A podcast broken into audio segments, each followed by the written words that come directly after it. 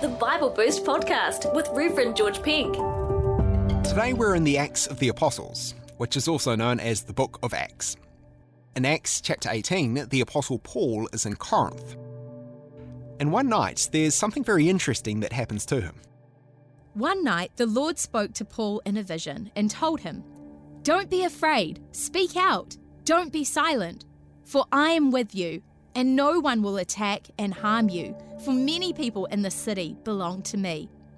So Paul stayed there for the next year and a half, teaching the word of God. That's Acts chapter 18, verses 9 to 11.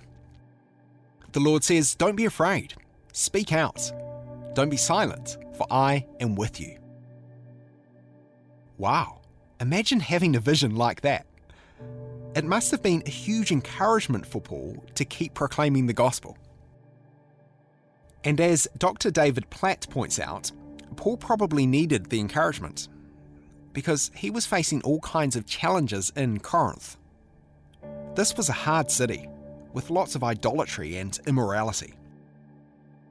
And the fact the Lord tells Paul not to be afraid implies that he must have been tempted to be afraid. There were threats against Paul.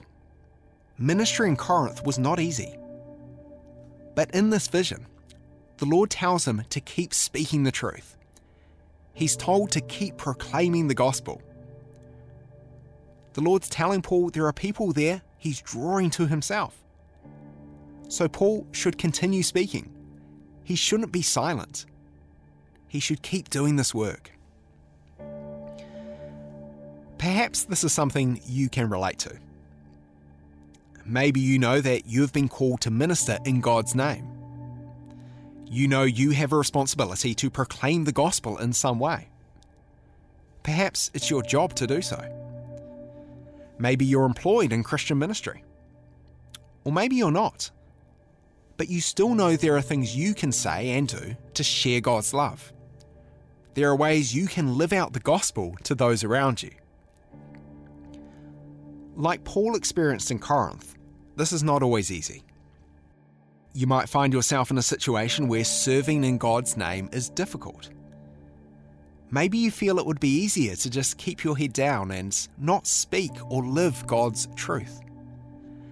If that is the case, if you can relate to this in some way, then listen to these words the Lord spoke to Paul all those years ago. Hear them as words for your life today. The Lord says, Don't be afraid. Speak out. Don't be silent, for I am with you. You've been listening to the Bible Boost podcast with Reverend George Pink. To help other people find this podcast, give it a rating or review in your favourite podcast app.